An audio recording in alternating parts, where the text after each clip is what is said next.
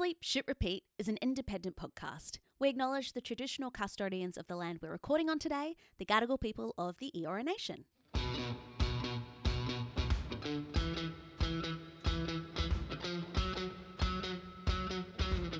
With the national quality rating, it's a tricky one because centres often it can be four years before they go through it again, and a lot can change in that time. Welcome to Eat, Sleep, Shit, Repeat, the podcast all about the madness that is motherhood and everything in between. And my voice just really cracked a little bit. I am Kelly McCarren. You sure about that? I am Kiri Searles. I keep And- forgetting to put that in the scripts. I've yep, eh, I- I've noticed that you've now put it in caps, so I do not forget again. Don't forget, okay? It's really important. Kel, we are just going to jump straight into this episode today. Do you mean there's no banter? No banter. We've got too much banter. to cover because we are talking about going back to work and daycare. I would actually say that this is more about daycare. We need to do a whole separate ep about Yeah, that's going actually back to very work. true. It's not about going back to work. It's all about daycare. because our conversation that we have with a shitter, Sal, later on in the episode will cover everything. But yeah, we will do a separate episode about back to work because I've got a couple of people interested. yeah, the topics are chatting. too big to bring un- under one. One episode. hundred So percent. right. Also, do we call it daycare or working to pay for the daycare? That gives them bugs, and then you're paying for them not to be there, and also not getting paid because you're at home with your sick child. But um. But but but but I had to put that little joke in there because it is my life. Oh yeah.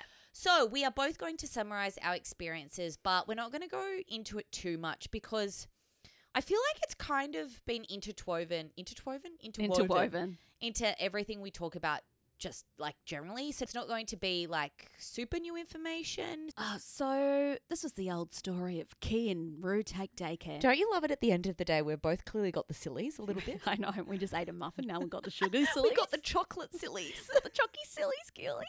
All right, pull it together. So we reluctantly started Rue at daycare at 10 months. Now, this is because the whole industry is fucked and there were so many like lists and all of the things. So I got one day at one daycare place and they basically said to me, We've got one day, you can take that. And by the time it comes around, so this was, I think, I went back to work in at Easter, so April, and I guess we started her in what Feb. Yeah. Kelly just said, "Yeah." I've got know. absolutely no idea. I'm just sitting here sipping on my caffeinated beverage.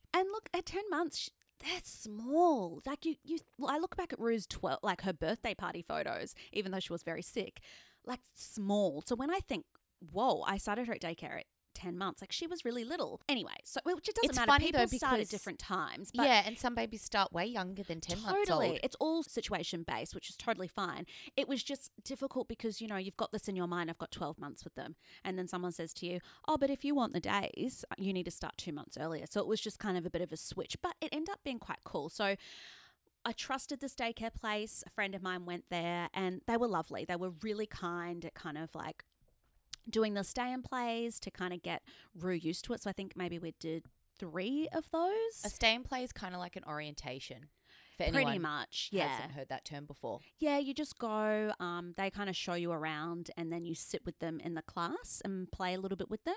And then You, might want to pop out for 10 pop minutes or so out, to you see, how, they, go. I just went and filled out paperwork and that sort of thing. I just watched her through a Oh my god, like a goldfish. An error in there. I was like, "Are you playing? Are you happy?" Have you made friends yet? But I think it's really good because you kind of really get to see firsthand how Yeah. they do in the environment. And I was really lucky with Rue; she was pretty into it. It didn't mean it wasn't hard though, and I think the guilt was pretty brutal, even with it just being one day.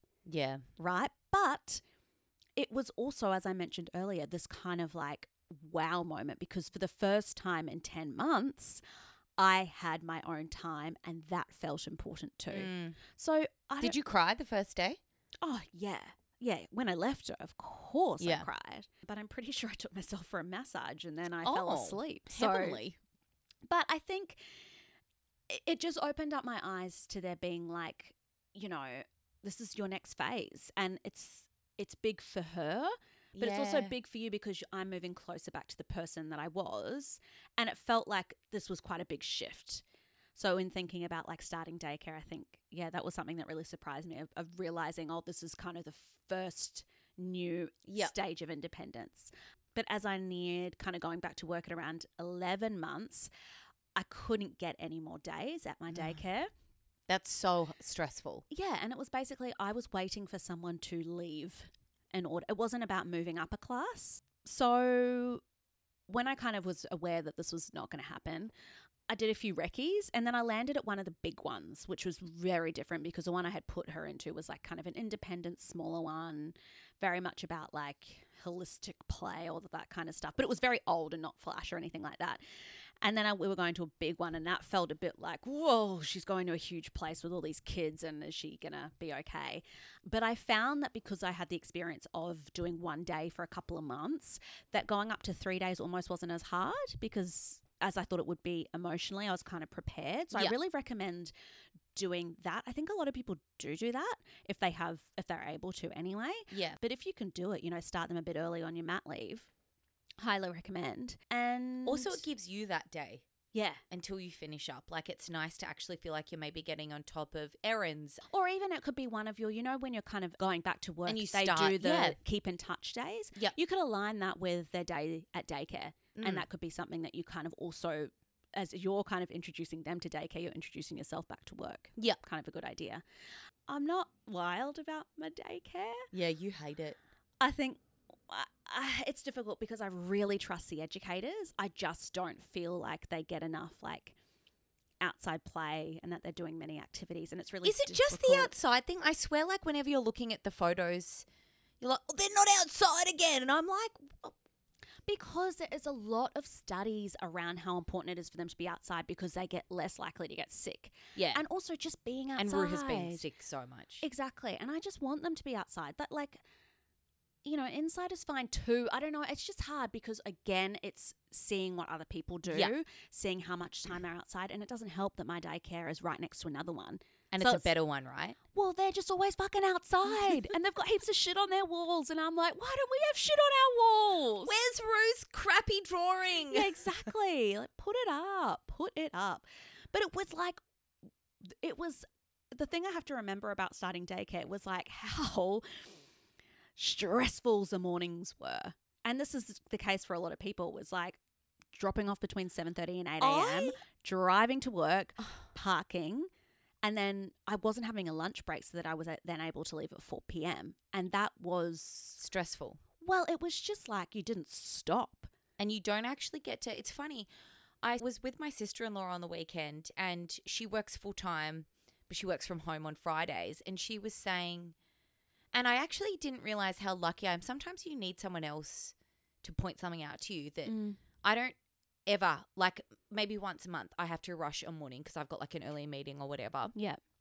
I never have to rush with Len. And you will now have that same experience with Rue because you work f- for yourself. Like, Yeah. that is just one of the biggest blessings that I never have to rush. Like, when he wakes up, we just watch cartoons. Like, I generally try to get him there before eight because that's the breakfast cutoff. And also, I just feel like that's just a good time. But if yeah, I just can't imagine like my sister in law's like, no, we have to be out of the house by quarter to seven. He gets dropped off at seven. Then I'm straight to the train station trying to find a park. Then I've got to get into the city. Like, It's a lot. oh, And that's the thing, I think, like when I was pre kids and seeing parents, you know, leave early, I wasn't thinking about the fact that, you know, their next job was going to start, but also that when they saw them get there at 9 a.m. in the morning, they had had a whole world Whole of other day. things happen. Whole day had already happened before their professional day started. So I remember there is a lot of credit that needs to be given to parents that, you know, show up for work every day.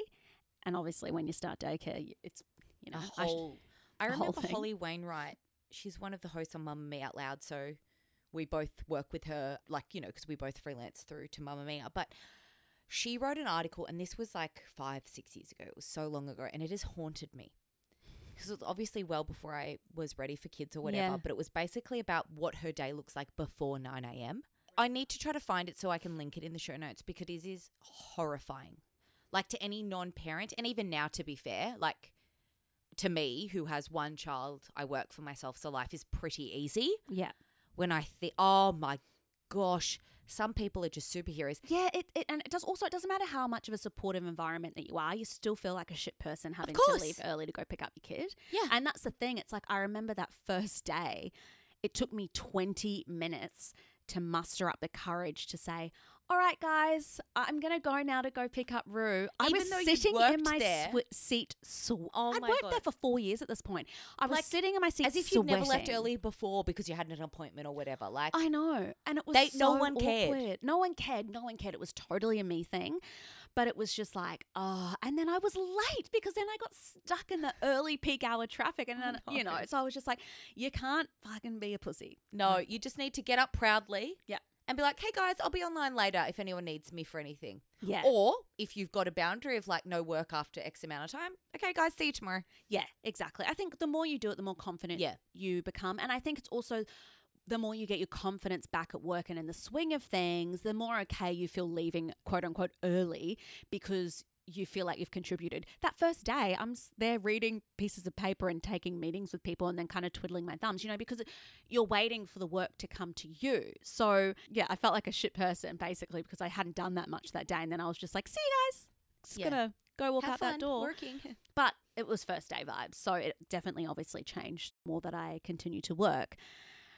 And then the sickness happened. Mm.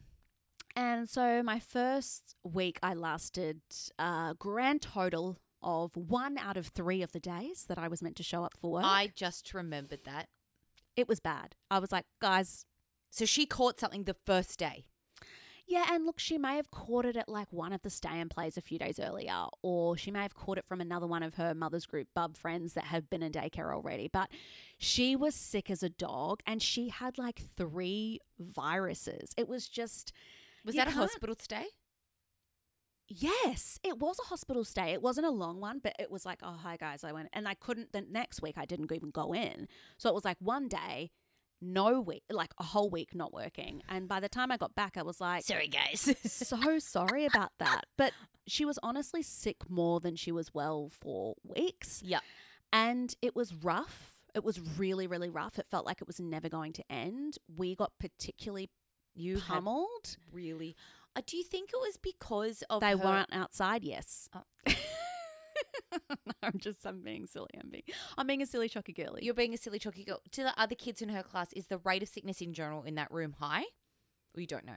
I don't know, but it seems to be like when something's going around, yeah, they're Everyone gets out. it because yeah. they're not outside. Yeah, because they're not outside. The good thing is about it is that, and I don't know how long it takes because it felt like a long time of being sick. And obviously, this winter was brutal Oh. for external factors, you know, COVID, being locked up for so long, our, Our immune immune system systems being low, superbugs, and I all think by next stuff. year, surely things will have evened out a little bit because Oh. it'll be second year, third year out of lockdown. I hope so. And look, one can hope. But the thing is, is like you feel like it's never going to end. Mm. but you also get better dealing with it. So you kind of know what to do. I think, is it like, well, for me, it was, I don't. well, I just was like, you know, okay, I'm doing the, you know, I'm alternating the Nurofen, Panadol, yep. medications. I'm, you know, I'm checking her temperature. I'm, you know, if it's gastro, I'm, I've got the Dettol spray. I'm, you know, there's things you can do. Like, Yeah. I think you do get more equipped to kind of handle it. But then this really beautiful thing happens is that you realize shit, we haven't been sick in a couple of days or weeks. And Never then been you get sick. Never been. But you do have these little bits of reprieve where you're like, and it is, you're like, okay, it's not going to be forever. Yeah. It's okay. And I will say now, you know, at the end of a year of having been at daycare, um, There's the- light at the end of the tunnel. there's light at the end of the tunnel. The colds are shorter. That they're not as hard hit by things, you know. They're resilient little fuckers. They are, and oftentimes, like it hits you a bit harder than it hits them. I love that I'm like, they're resilient little fuckers as Luke just came in to interrupt us to ask me what time Lenny's doctor's appointment was. yeah, I was wondering afternoon. what that was for. He's because he's always bloody sick. Yeah, I think he's got tonsillitis again. I would say that my peaks of the sickness were gastro because it ripped through the whole family. Baby Rue, me, Charlie, Charlie's parents who were in town visiting us. They did give us COVID the last time they visited though, so I felt But like they're that was elderly. like Well, not elderly, but older. It doesn't feel good to give an It older doesn't person feel anything. good. No. no, and just looking at them and being like, "You've got another twelve hours of that." Yeah. You oh, you vomited twice. Yeah, got- it's there's a lot more coming. and the bronchiolitis, which was that like Oh. really devastating, scary hospital stay. That was her first birthday, right? That was oh, actually. God, oh yeah, it was. That was her first birthday. I'm like, there was another time that she. Oh, yeah, there was another hospital stint after that. That was, but yeah, it was her first birthday. Oh. And oh no, that was the same one. It was because it was like her birthday and then Mother's Day. Yeah. and we got out on Mother's Day, which ended up being good. But look, it's rough, but you you get into your flow, and it ends up being bringing you great joy because they become really independent. You become independent, and you can see the benefits of it. But the sickness is just something you've just got to fucking pull on your big girl panties and try and pray to get through it. I don't Mm. know. Anyway, dead all out. enough about me. So it's funny because I don't know why I didn't think to ever put him in before the one year mark when you were saying that you just had that in your head. No, well, mine was because I had to. Oh, sorry, yeah, because of maternity leave, but I didn't take maternity leave, so I don't know why I never did put him in. I think maybe in my mind it was just that he was way too difficult, and he was like he was screaming all the time. Like there was no way that I could actually have put him in daycare. But I just remember just me being me, people being like, "Have you got him on lists yet?" And I'm like, "Huh." Yeah. And then so me. that day I was like, "Oh, I guess I'll just put him on a list of the one that I drive past all the time." Next to the gym. on the way Tick, to the tick. gym. And I did. I literally didn't even ever go in to look at it. I just was like, yeah, that one looks fine. I'm just going to put his name on the list. And like, I think that I didn't, I, you know, I've spoken about this before. I didn't take proper maternity leave because I always say it's for financial reasons, but it's also a lot because I have this huge fear of becoming obsolete. Yeah. I Which have a lot the of people do, by the way. That's I think that's a really relatable thing. like I just was so scared of being so easily replaceable and just people forgetting about me and not and then not when I really needed to go back to work financially, than not having any work. Mm. So I literally when I say I worked up until I was going into labor, I mean it. Like I was filling in for you, I think, on the spill. Yeah. And Yes, you were. And I was like, she hasn't given birth yet. You're like, isn't she in labor? Like she's literally due. And that was that day and I went into labor. Like I literally worked until I went into labor and then I didn't take any time off. Um sorry, I missed one podcast record for from you beauty after straight after birth. One. Which is just psychopathic, Yeah. by the way. Sorry if anyone can hear this storm that's happening. It's a storm. And I'm like, it's fine. Kate's like, it's fine. Just keep talking. And I'm like, I it, storms don't worry me at all. No. It's just yeah, it's but fine. Luke uh, Luke gets very worried about them.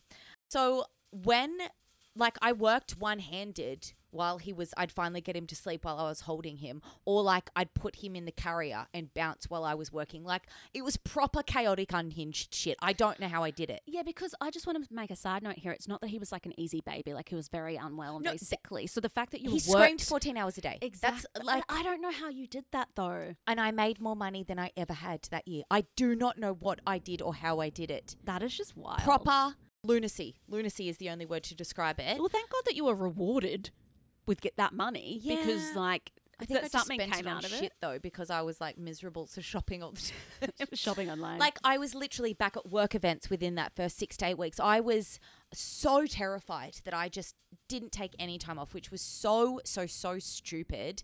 I literally did a training course once for a couple of girls like that needed some training in social media and video camera, like how to present on camera, while I was wearing Lenny. what? On if I, I could do a whole episode about the unhinged shit that I did when Lenny was small. So he started daycare at one, and yeah, like I said, that's I picked it just because it looked nice and it was five minutes away. Like eventually, I did. Once they were like, oh, you know, he's been accepted the days that you want, but you know, before you sign anything, like have a come in and check it out and have a look through the policies and everything. And I was like, I didn't know what to look for. I was like, yeah, this looks fine. Everyone seems nice, whatever. I think that one thing worth saying about daycare is that it's really tough on someone that isn't very organized and good with paperwork. Yeah. And Luke had nothing to do with it. I carried the entire mental load. And to this day, I find it so stressful. Like everything to do with the childcare subsidy. And I kept having to go into Centrelink because like one of his vaccines hadn't come through and then I literally had to go to that GP's office and it had been from when he was 3 months old because they'd never put it through that he'd gotten that particular vaccine and yeah, the vaccine thing can really. oh my god I was like it's in his blue book I have the serial number of the needle injection that he got he had it like It just stupid stuff that's just a mind fuck. Okay, Kee Reece, should we actually say what has happened? Because it's quite funny. We made a Two terrible decision two days ago to record, but there was a like stage five category red storm. Like Luke kept coming into the garage to be like, "Girls, there's a really big storm going. Kay, I think you should go if you need to drive in this." And we were like, "Oh, it's fine."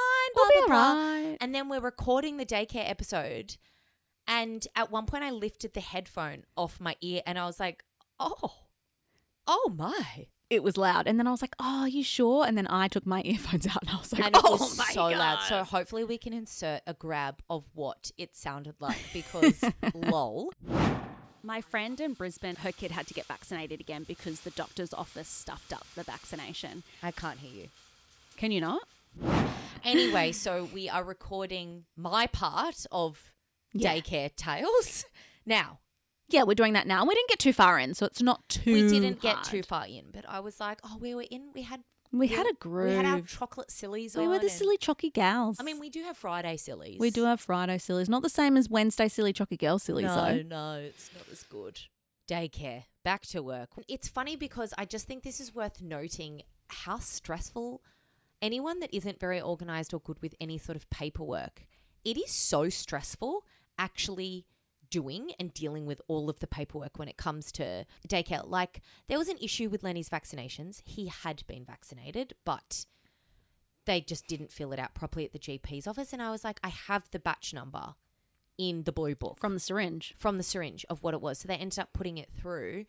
So I had to go into Centrelink like so many times. I was always on the phone with them trying to get childcare subsidy because it was just, and all of, like, I had to get all of these special allergy forms filled in for him because he couldn't have dairy at the time. And mm. oh my goodness, the paperwork was just insane. You were saying the other day that one of your friends had to get her baby jabbed twice. Yeah. That sounds like a made up story. I know it's not because you're telling me. no, I know. I was really shocked. Yeah. So it, when it was her third kid, and she's like, I know that I took him, and I can see the doctor's appointment that we made and went to, but they just like didn't fill it out, and for whatever reason, they were like, No, you absolutely have to come back and get it done. So the GP said that. Yeah. They had to, so she had- to get vaccinated twice. Because it should have been in even the GP's records that they came in for that appointment that day. So even if they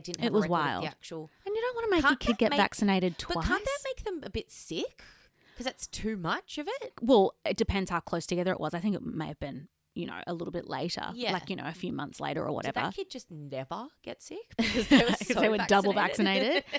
On the admin point that you just made, that's actually really fascinating. Like, Charlie knows how shit I am at admin, so he did Did everything. he do it all? He did everything. Luke would know how to do it. So we were really lucky. But that was just because, like, he knows how bad I am at things and he will just tick it off the list and do it straight away. Oh, that's so good. like, to the point where Rue is on his Medicare card. Because when You she was what? born, he was He's like, a progressive man. ding, ding, ding, ding. It's, but it's really annoying because I am the primary carer. So it's, Oh yeah, so you've got to make sure that. Yeah, oh, but yes. in his defense, he did fill out all the paperwork for me to be moved onto his, and all I had to do was something, and I didn't and do you it. didn't do it because it was that Um, one tiny bit of paper. But then I said, I don't want to be three. I don't want to be three on the Medicare card. It's going to be That's- you, Rue, me. That's what you were worried about, really? Well, a little bit, but not really. I just was too lazy to fill the bloody form in. But anyway, so I think it is. You know, if if you're I not love that he great, did that. That's amazing. and that's what I was going to say. If you know, a lot of it does fall to us, but like if your partner is better. is better at that stuff, yeah. get them to do it. So Lenny started daycare at one, and uh, he oh I think it was like a week off, and we started by doing the little orientation trips. And yeah, it was really tough to begin with, like it is with most kids. Oh, not all kids actually. Lenny would be inside the womb if he could, so it was a little bit more difficult. However, I just think like I always could be quite rational, and even though it absolutely killed me, I knew because then I saw all of the photos and read the reports, and I was like, he's fine. They do call mm. if your kid Yeah. isn't. I remember Abby said to me, daycare called me the other day because Junie was sad. Oh, I was like, what? And she's like, yeah, and I had to go pick her up. I've- and was she sad when I picked her up? No, she was fine. she was thrilled. She was I've thrilled. Also had those calls before. And have you picked him up? No, I'm sorry. That's not a good enough excuse. I'm just like, oh, He can get over it. Shame. Generally, if he was that upset and nothing would calm him down, there's probably something There's wrong a with him. difference. There's a However, difference. if he's if they're like he's really he won't stop whinging, I'm like, I'm glad he's there. There, the little bastard. I can't stand the whinging. Like, shut up. yeah, and also this it's is my day not to have a whingy kid. Like, Yeah, and it's why are you calling me? Yeah. So no, yeah, or they'll be like, he was in a really bad mood today, and I'm like, oh, but in my mind, I'm like, sucked in. and I love them so bad, so much, so I feel so bad that I think like that. But I'm like, I can't. St- I just cannot stand whinging Yeah, it's because difficult. I'm like, there's it's nothing difficult. actually wrong with you.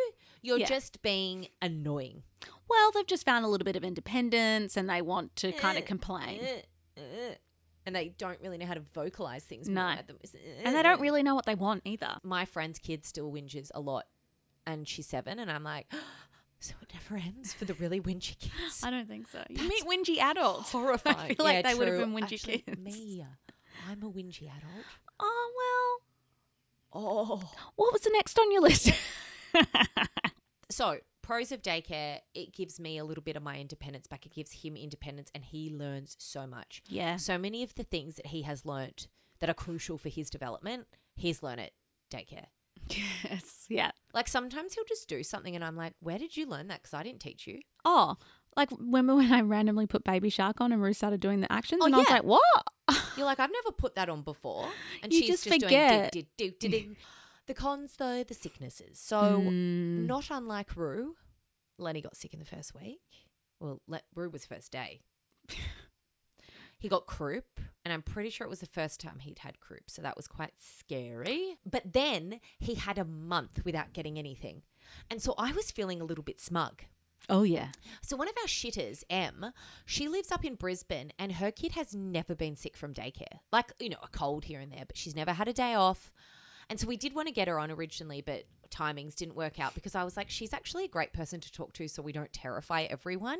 Because she also lives in a busy area. It's not like she lives in a tiny little town. She lives in Brisbane Yeah. and her kid hasn't ever been sick from daycare. Sandy's kids, one of my girlfriends, also they haven't really been sick that much from daycare. So it's not every kid, but I'd say ninety nine percent of children yeah, and I think smashed. it varies, right? I think it depends maybe on the time of year that you start them. yeah, You know, Rue was, well, she was kind of towards the beginning of the year. Maybe that doesn't even make a difference, to be didn't fair. for me. Well, it, it, he was fine for the first month, and then he didn't go for a full week until for months. He was on um, antibiotics for nine weeks straight.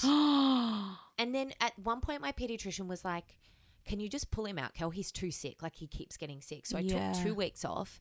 But I'm like, I can't afford to yeah. because he's on the move now. When he was a little baby and slept all the time, it was very different when I had to work with him. Yeah. But he's on the move and he needs to be stimulated and he's not really sleeping the same way that he used to. So, That's a good point, actually. Yeah, it's very different. also very easy for your pediatrician who's a private doctor. Well, you know, Just take him out. Let just him heal. take him out. Have you thought about a nanny? Well, well, Can you, know do how it? long the paperwork took and how hard it was just to get childcare subsidy? So yeah, But he you're just- so right. We don't want to scare people.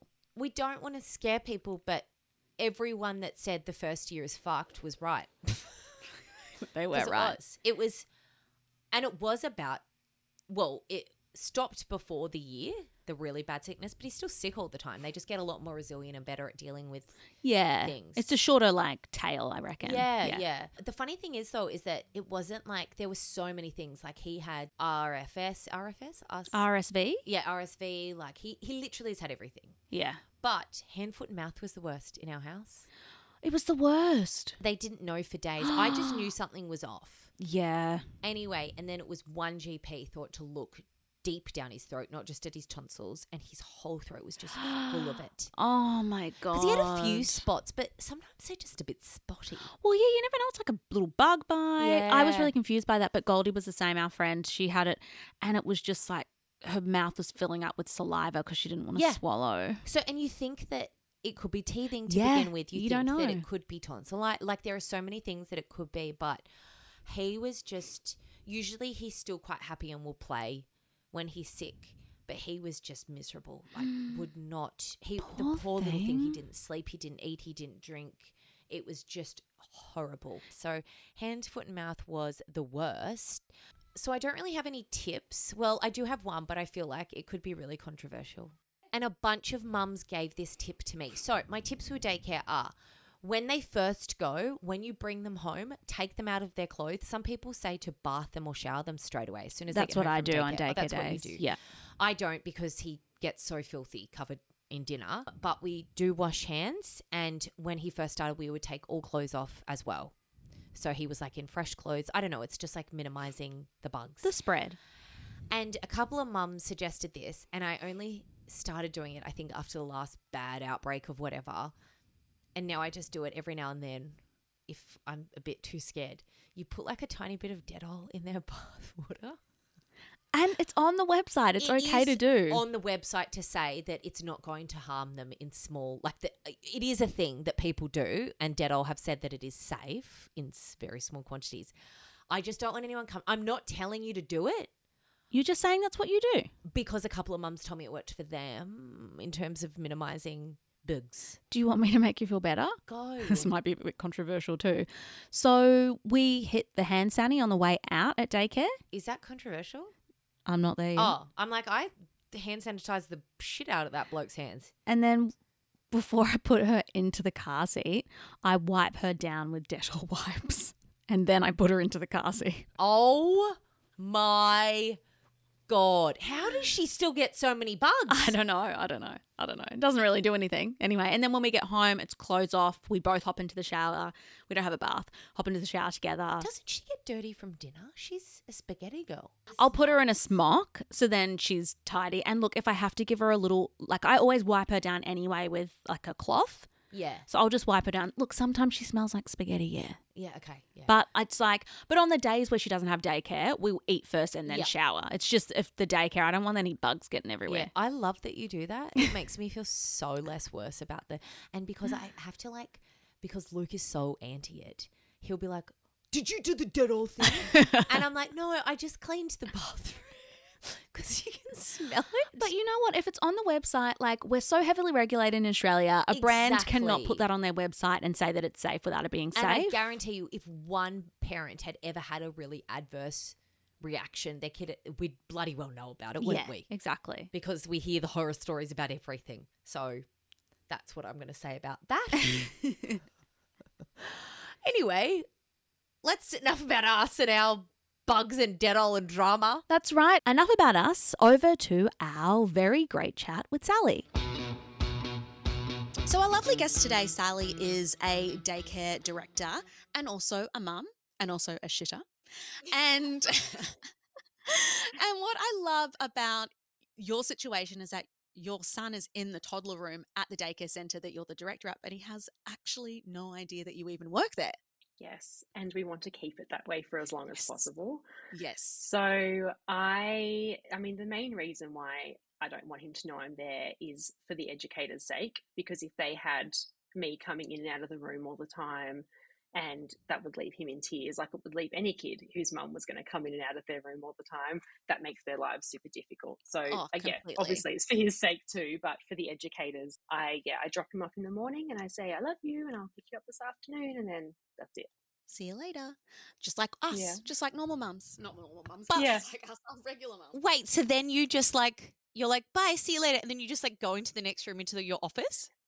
Into my office, but we have got a few strategies in place. So, for Okay. example, our staff toilet is unfortunately in his room. We're not a purpose built center, it's like an old house that's been transformed. So, um, I have a little bell that I ring, and the staff hear that and they're like, oh, Sally's coming in. Um, and they'll move my son from where he can't see me. Um, and there's, you know, two hours in a day where he sleeps. So, I get to go in there and talk to everyone. But yeah. It's just the bell is just so good. I love it so much. I get urgent needs, especially to number two. Like I'm just imagining you're like ringing the bell, hurry up, hurry up, I need to poo. And they're like, oh, sorry, he's finishing playing with his cars. yeah, and um, TMI, but he was also a giant baby. So yes, I do get urgency. Yeah, the urges.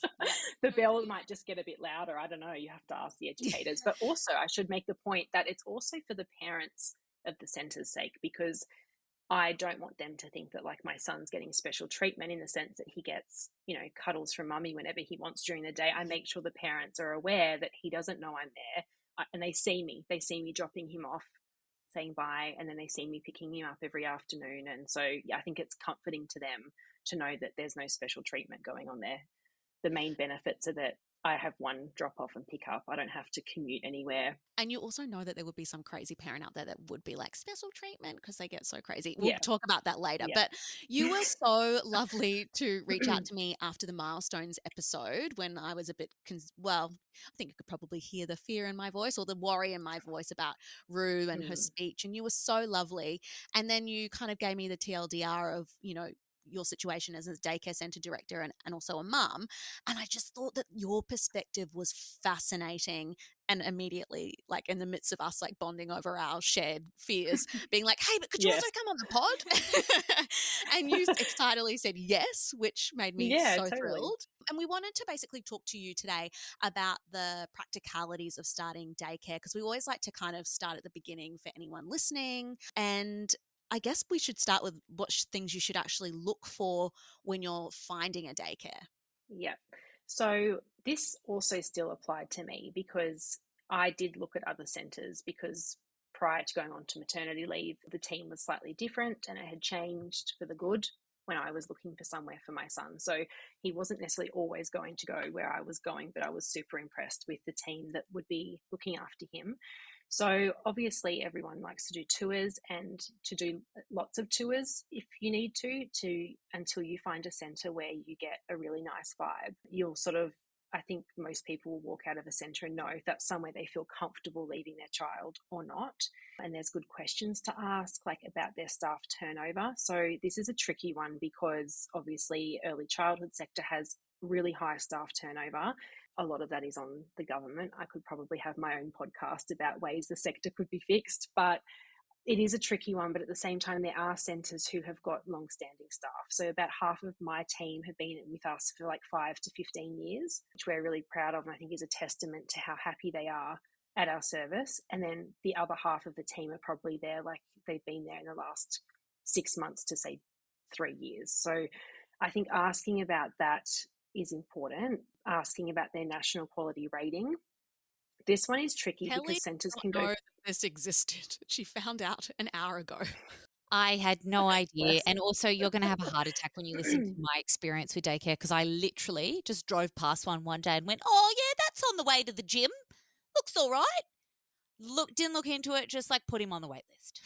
But that's great if that's all you needed. Even though I've worked in the sector for, you know, 15 years prior to have- becoming a mum, that first day dropping him off, like I took leave for the first week because I was like, one, I didn't want to have to hear him cry. But two, I was like, I need to go home and cry like every other mum. I can't just go sit at my desk. but like, I am a big sook. Like, I was so sad about putting him in childcare. Like, I, it was the end of our time together and I was worried that he might feel like I just abandoned him, even though I had the privilege of knowing that the educators and the centre was really quality, but I still struggled. So, yeah, I think it just depends on, you know, each parent. But if you do, if you are struggling to find a centre that you feel comfortable with, obviously, you know, doing lots of tours will help. With the national quality rating, um, it's a tricky one because centres often it can be four years before they go through it again, and a lot can change in that time. You know, you could have a change of centre director, and within six months, a centre could be completely different for good or for bad. So it's not necessarily always the most reliable, but you can ask them when they last went through assessment and rating, which is what it's called. And that will help as well. So if they've just been through it the last six months to a year and they got exceeding, you know it's a very, very good centre. If they went through it six months ago and they got meeting or working towards, which is not good, um, that would, yeah, but you can also look it up. So you can look it up on online. You can Google each centre and see what their rating is as well. And then also orientations, I think making sure that the service is flexible about your like what you and your child need. So some families are just like, yeah, we'll just come for an hour the day before. We're all cool. kids fine, families fine. Other families, for a variety of reasons, whether it's the children's needs or the parents' needs, they want to have lots of orientations to make sure that everyone, not just the child, feels comfortable. Um, so I make sure that I always say to families, like our rule is that you need to have minimum one before your child starts, but you can have as many as you want because I don't want a parent to be at their desk crying, worrying about their child all day. I want them to feel as comfortable as they can, and obviously for the child to feel as comfortable as they can. So that's a big one too. That's such a good tip because I think that, like, when you're starting daycare, you're giving up so much of the control.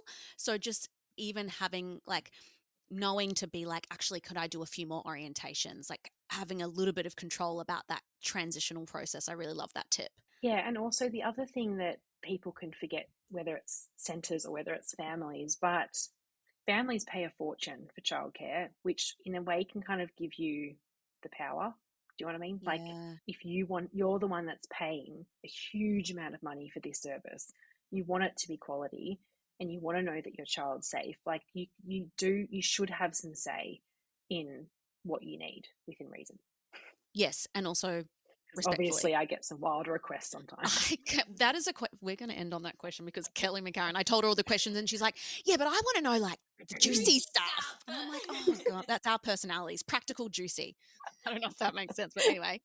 Um, so on that topic, after like leading up into orientation and we're doing our stay and plays, now the day is coming. What can we do like at home? Like, is there anything we can be doing with the kids before we start to kind of prepare them? Like, I had a little look, look online, and a lot of people said talk to your kids, which I thought was a bit weird because I mean, I started Rue really young, but is there any merit in that? Well, yeah, I guess it depends on the age that they're at, but I think, you know, research would probably suggest that regardless of the age the child is, if you're like it's respectful to discuss with the child, you know, what's going to change or what's about to happen for them. Um, so, yeah, there is absolutely no harm in doing that, regardless of what age they're at. I think for some families, like or, or children that are really struggling with separation anxiety, is practicing in the lead up to childcare of leaving them you know, either with dad or with grandparents or, you know, someone like that for short intervals to get them sort of a little bit prepared. And, you know, something we always say to families is not to sneak out because even I've tried that at home when my son's been really clingy to me and I need to leave. I was saying, I was like, I'm going to sneak out. But I also know that that can also break their trust because they're like, hang on, she just left. I had no idea. So even though we think it's better to just sneak out, it can break trust. I do the sneak out in the all the long time. I've definitely done the sneak out, and the way that you just explained it makes so much sense. Of course, they're going to be like, she's just left me without Yeah. saying goodbye. And so like, then now all the time they're going to be kind of like worried that you're always going to leave them. So even though it kind of feels like it would be easy to just sneak out because they, they might not cry or something immediately or you don't have to hear them cry, it's better to always just say like, mummy's going now and mummy's coming back. Just always, even if they're six months old, it's important to do that. I still say, like, if Lenny, no matter where I'm leaving him, even if I'm just going to the bins and he's having a meltdown about me walking to the bins, every time he's been upset and when I come back to him, whether it's been like a day or a minute, um, I say to him, Mummy always comes back. I told you this. Like, and I don't know if it does I anything, but I'm like, I'm like, Mummy always comes back. Teaching me a lot Yes. right now. Yeah, because my son is, um, you know, sometimes he'll cry because I go to the toilet or have a shower. So I, when I come back, I just say, "Mummy always comes back." So yes, I do the same, and it's yeah, that's important. I think the other thing about when you're starting childcare, I mean, this isn't so much about your question about what to do at home, but in their first week, is if you have the flexibility with your work to give them shorter days and gradually increase it depending on how they're going. So that's another reason why I took leave for the first week because I wanted to be at home and close by if he was really not coping. But I was lucky on the first day they rang and said he's hasn't cried once, he's eaten, he's gone to sleep, and he was fine. So I got a bit more time to myself. But I still sort of picked him up as soon as he woke up and then just gradually increased it and just sort of waited to see how he was handling it. And he was thankfully perfectly fine, but it does help ease them into it.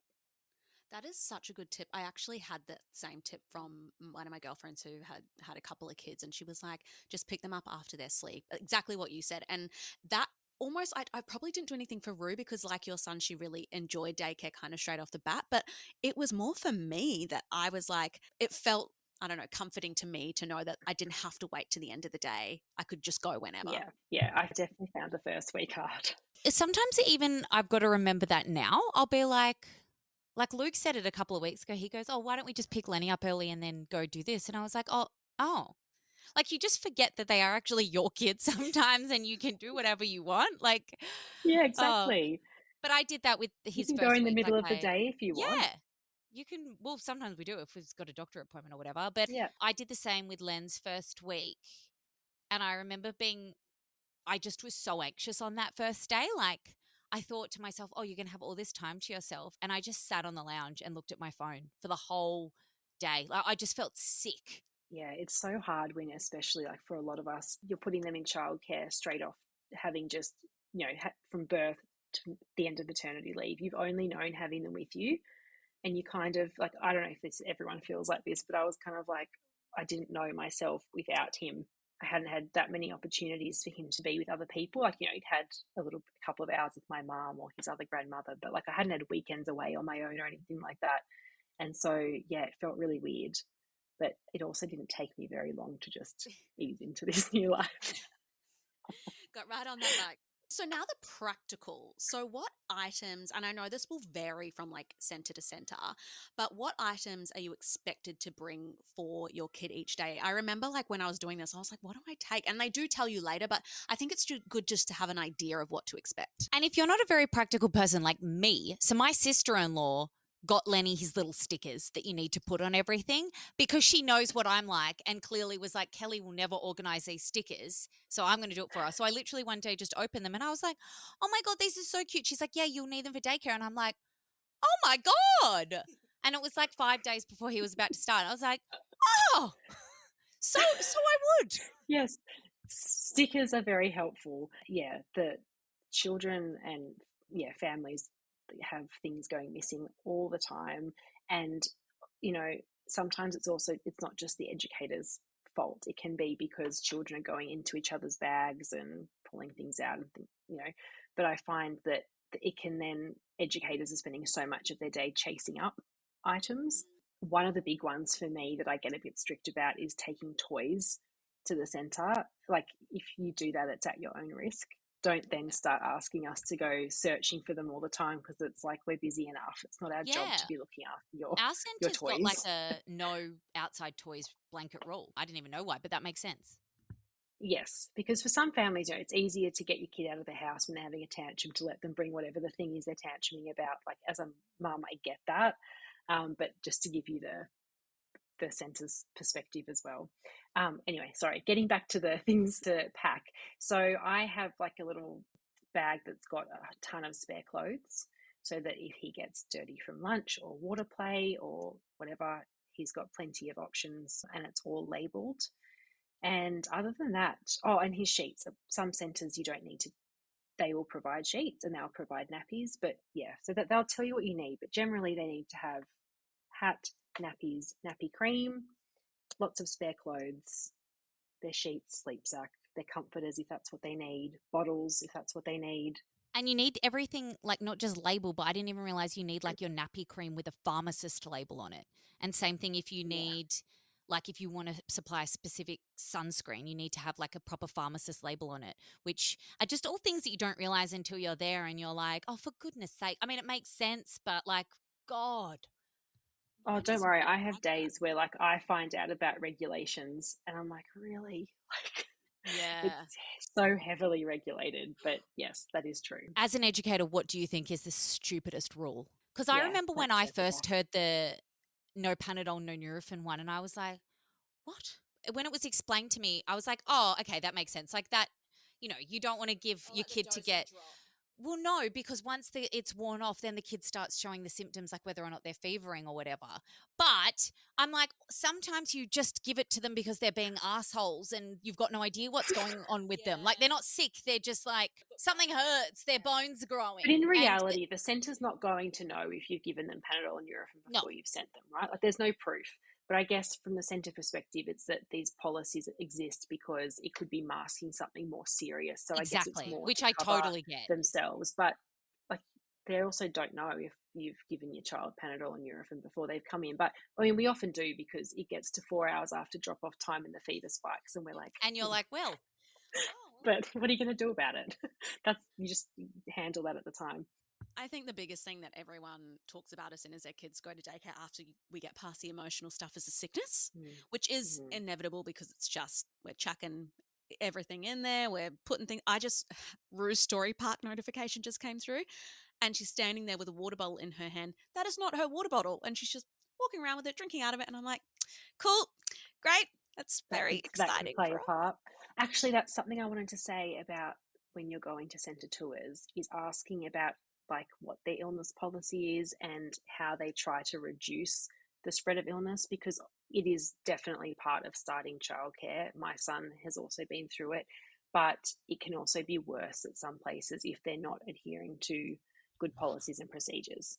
Give us the Ooh, give us details. the ones that are good. What like what we should be oh, aspiring. Oh, to. so they should have some sort of cleaning schedule. We have external cleaners who come and clean the whole centre every night. So hopefully every centre's got that. The educators have got a cleaning schedule for toys. That they also are really strict about their illness policy. So while this can also suck when you're the parent that's being called, it also helps just keep the illnesses, you know, well, at least it reduces them if we all just tried to do the right thing. But if, you know, some places, like I've had people before who are too scared to call parents because, you know, obviously it does, it is difficult for families, but they're too scared to call them when their children, you know, have got green snot coming out their noses. But um, yeah, so you want to be strict with your illness policy and stick to it.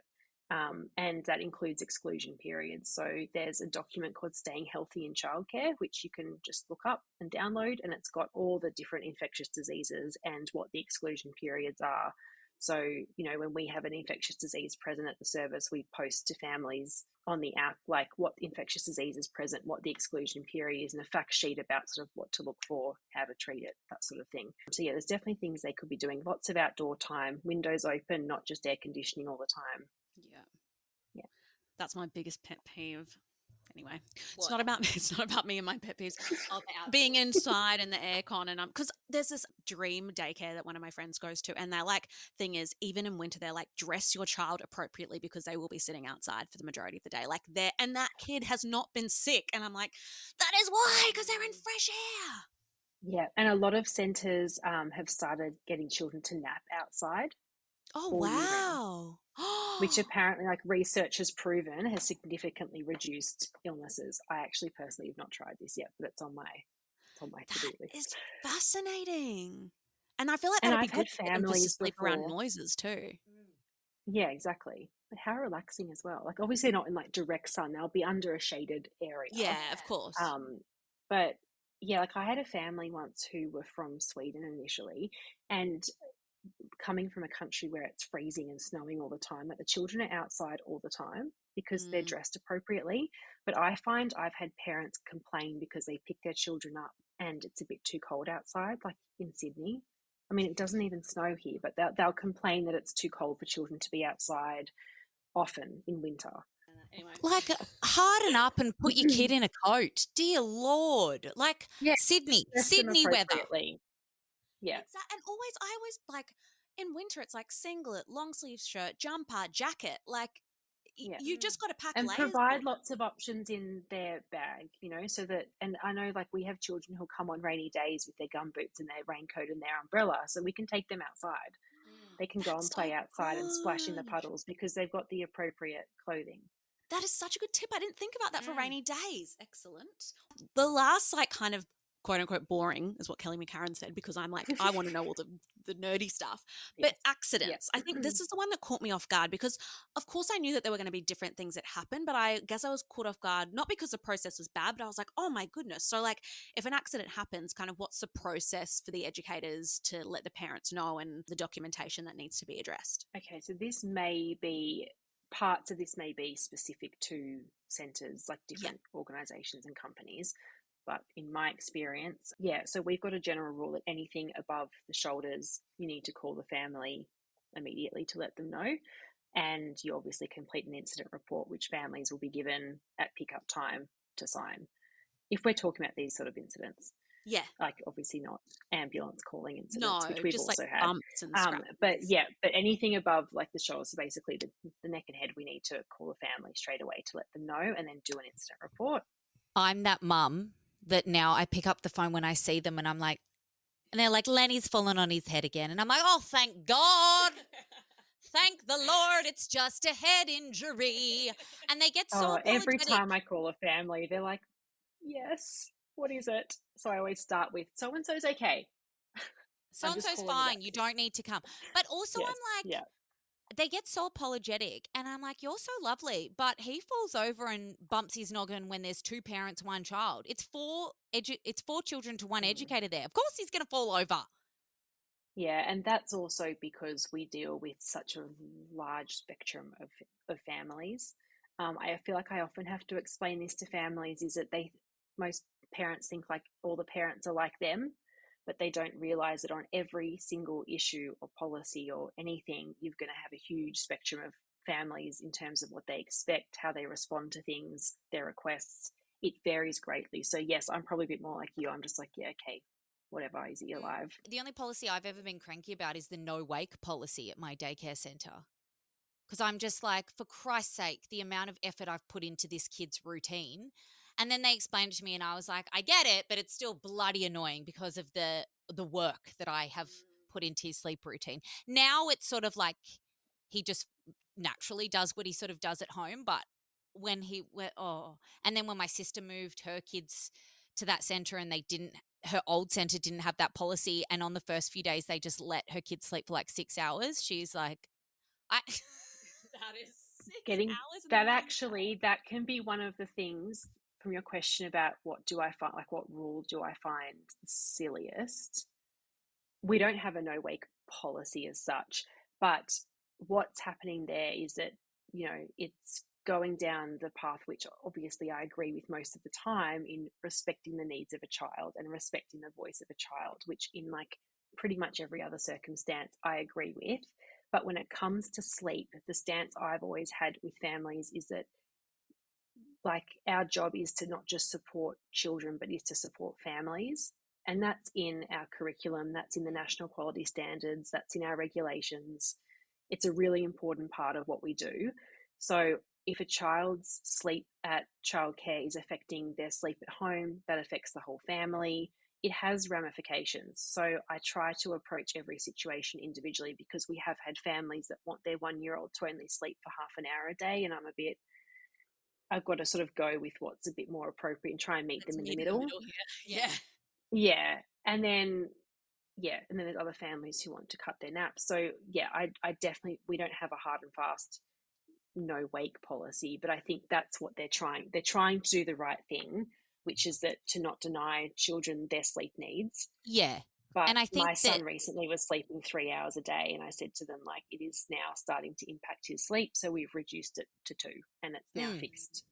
Most and because some kids just love sleep i wish mine was one of them but like so with my nephew they did come to the agreement because that's what my sister said to them she said i understand that's your policy but it is affecting him because he isn't obviously going to want to go to bed till 10 o'clock at night if he slept till 4 p.m and then he's got to get up at 6 because i've got to then take him to daycare again because i've got to go into the city to work so it is affecting him so to negotiate what they do is now they pull the cot out into the main play area so the sleepy puff is just like having a snooze with all the screaming, like playing kids around him, and that's how they've like worked around that. So it's really good. You can generally, I think the lesson is that you can chat to them and figure something out.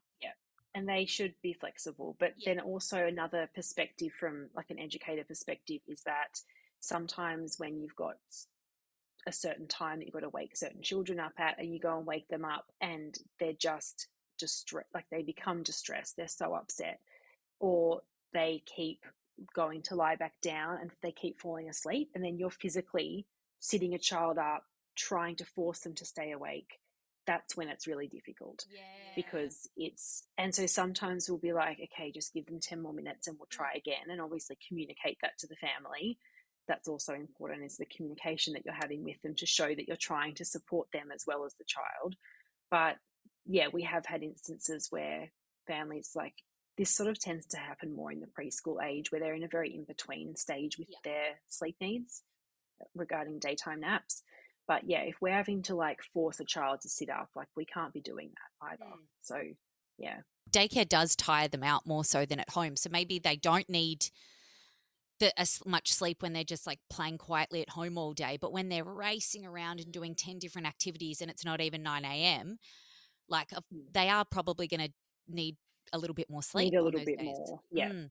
yeah. But again, like it's a case by case basis, and a bit of flexibility is needed and consideration for the whole family. So when I went to pick up Rue the other day, she's just gone from cot sleeps to the mattress sleeps on the ground with you know in the open space because she just like wasn't really sleeping in the cot and they're like oh we think she's ready and i'm like okay godspeed and the lady was like to me the educator was like oh if she was just really cheeky today this one she said that basically she would pat rue to sleep she wasn't asleep but she thought she was and then go to pat another kid and then rue would like open her eyes up and be like pissing herself laughing and then like run over to a kid that was asleep and like Oh. wake them up and i just thought that is my idea of hell like how do you guys deal with that like that like the lady's like laughing and i'm like i am so sorry right now for how hectic sleep Well, time look, I mean, They I thought that she was ready. She clearly was not. Not lock her up I mean, educators, they are miracle workers. They are saints. Like, my team are just the most hardworking and caring people. And I think they would probably all find that situation pretty funny as well. Mm, Like, yeah. children are entertaining, and it's a really happy job most of the time. It does Um, seem like but- that. Like that's pretty it's joyous to very get. rewarding. Yeah. but at the same time, there's also a lot of um, there's a lack of respect from broader society, I guess. Yeah. So that can also be really hard for a lot of people in the sector. But day to day, what I'm seeing in my in my team is just a lot of people who really love what they do, which is awesome. the way I've I look at educators is and I know that they think they've told me before they're like oh you're a really easy parent. I'm like terrified of them. I'm like just I just want to please you and make you happy. But the way that I think about it I'm like you're looking after my child and you're doing such a good job and he clearly like he's so shy but he goes and hugs them. Like he loves them. They make him feel safe. I know how underpaid most of them are. I know that they have to deal with absolute nightmare families who don't seem to care and that you know then they're dealing with like the sicknesses on top of everything as well. There was like a couple of months ago we got you know every few months we get a cranky email from the uh, lead educator or just to be like guys please keep your kids at home if they're sick. Like i've got staff in hospital i've got children in hospital which i just think is barbaric that you even have to send that. But yeah tell us about the crazy parents. I want to know the juicy stuff Oh, I wish I had. I could have prepared like you know 15 years worth of the juiciest stories. I'll probably think of some when we finish recording. But I mean, we do have families that come late every single day. It's Like not. It's not allowed. Well, if a centre closes at six o'clock, they every day they're coming after six o'clock. So I mean, they're not coming an hour ahead? late, but it's yeah, and it's like it's always the repeat offenders. And Mm. so I had to send like a pretty firm um, message out to families recently, and the whole thing was about like so not dropping their children off early, picking them up late, because we also have like insurance and licensing, and we're not licensed or insured to have children at the premises before like outside opening hours. And I was paying my team overtime every single day. And they don't want to be doing overtime every single day. And then, yeah, a lot of They have their own families. That, that too. So we do apply late fees, but you know, if you're really wealthy, you may not care about late fees. So that's Ah. a challenge. okay that makes Yeah. sense What's another one? So we got like we hold parent teacher meetings. Like we have a parent teacher meeting week every year, but also we'll hold them throughout the year as parents need them. But you know, we had one recently in the family, and we're like, "Can you help teach our son to ride a bike?" We notice other kids his age can't ride a bike. Why can't he ride a bike? And I'm kind of like, we don't have bikes here. Like that's not really our job to teach him to ride a bike. Then we also get quite like intense requests for our preschool age children about their school readiness. So, like, when are you going to teach them multiplication? When are you going to teach them to read? And they put a lot of pressure on us for the academic side of things. And that no matter how much, no matter how good our curriculum is, and like you got to remember as well, we have university qualified teachers that are teaching these programs. Like they've all been at uni four years studying chart. They know what they're doing, but nothing will ever be will ever be enough. They want their children doing multiplication at four. When I read things like that or see hear stories, whatever, it just strikes me it's very entitled and it's like some parents don't want to actually parent they just want to have a kid for the cute stuff without realizing that parenting is a job and you, it's your job to still be the primary educator really at home. Like if you want them to be doing certain things of course the schooling system helps but like most of the things within that, reason within reason exactly right and also i've never ever like daycare's supposed to be fun not yeah, learning they're only bloody children for such a short amount of time Yeah, of their life. play. Like we want them to be having fun. Mm. And our biggest goal is that children are going off to school with the social and emotional skills that they need to learn. And if they don't Yep. have them, they really struggle to learn. So they need to have them before you even start thinking about doing anything else. On the note of those nasty parents that we are talking about before, when I was Oh, yeah. here the other day and we were recording an episode, I got a call from my one of the educators, and she's a new educator, and she didn't do what you said that you do and say X is okay. In my case, Rue is okay. She led with something has happened, and I was like, what? What? What do you mean? And she said, Rue has been bitten, and I said, oh, okay.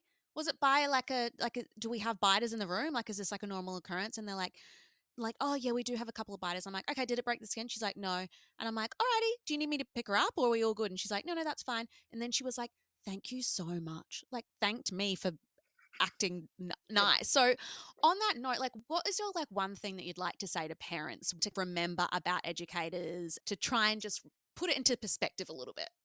I think that understandably, because they're not there and they don't do our jobs, there's obviously a misunderstanding, a misconception of what else we can be dealing with during the day. Um, but a lot of families aren't aware of how many children with additional needs we support. And additional needs doesn't always mean like they've all got a diagnosis. Some haven't had a diagnosis yet.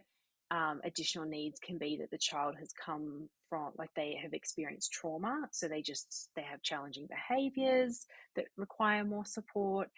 That is a huge part of what we do and that I do as a director in terms of liaising with external services and getting funding and things like that. So I sometimes I find that educators could have had a really hard day trying to support those children and their families, which means it's something else. They may have dropped the ball somewhere else. Like they may have missed catching that child biting Rue in action or something when they may have could have been doing that if they didn't have children with that they were focusing on with the additional needs. And it can be really heartbreaking for us because we obviously can't tell families that, Mm. but it's not because they would, it's always the assumption that you weren't doing enough or that um, it's always the educator's fault for not being good enough at their jobs. But it's just so, in my experience, it is so rarely the case that it's because they haven't done something. It's because they're so, so stretched. And I find when they're not- it can be really upsetting. when they're not doing that, they're then expected to now, which I love, but also I understand that extra mental load. You're updating those bloody mm. photos and how many shits he's done today and how many bits of toast, like for every single Yeah, the individual child. So huge. yeah, so I'm just like, I- I don't think anyone can really think that if you, I think any parent listening, if you actually think about it, do you really think that any educator is just like kicking back with a beer? No, It's just not possible. exactly. I think for as much complaining as I do about my daycare, the fact that I drop Rue off and she runs to them, and when I pick her up, she's like bye, like and so happy and and never you know sad. I think that that's the thing that I try and focus on. All my girlfriends who've got heaps of kids always say to me like, "You trust the educators. She's happy. She's safe. The other things don't really matter." Mm. And I think that that's something that I would encourage people to remember when they're getting annoyed about something that is so silly. Yep, I agree. The first and foremost is that the child is happy. And if you're and if you're dropping, I mean, actually, some children do cry at drop off every day because it's become a habit. But if you're picking them up and they're happy, Mm. and you're seeing photos that they're happy, and the educator telling you how happy they are, that is definitely the most important thing. And there are other things that you know can indicate the quality of a place. But yeah, I can just find that sometimes parents can be really unreasonable because they're just thinking about their circumstances and their child's needs, and they don't understand how much children's needs vary to mm, their own. That's such a good point. Well, thank you so much for the practical and the juicy daycare tips. We really appreciate your perspective oh, as my- a mum Thank you for having me. and a daycare director. It's so good. I love it. And thanks for being a shitter. Oh, I love it. Well, I hope that everyone has loved this episode and I hope it's been helpful. If you have a child starting, I mean, I hope it's just been great. But if you do have a child starting daycare in the new year, I hope that this is helpful. Make sure you share it far and wide with any other parents who are also staring down the barrel of uh, sending the kids off to the virus centres. to the center of viruses. And remember, we are deep in planning mode for 2024. So this is your chance to let us know what of- you want to hear? yeah, what topics you want us to discuss. It's your pod too. So remember to shoot us any suggestions you have. You can do that via Insta is probably easiest at Kee Reece and at Kelly underscore McCarren and at ESSR.pod. This episode was produced by us, Kel McCarren and Kee Reece Searles, with audio production by Claude the Lord, aka Claudia Coy. Bye. Court of the Flies. Bye!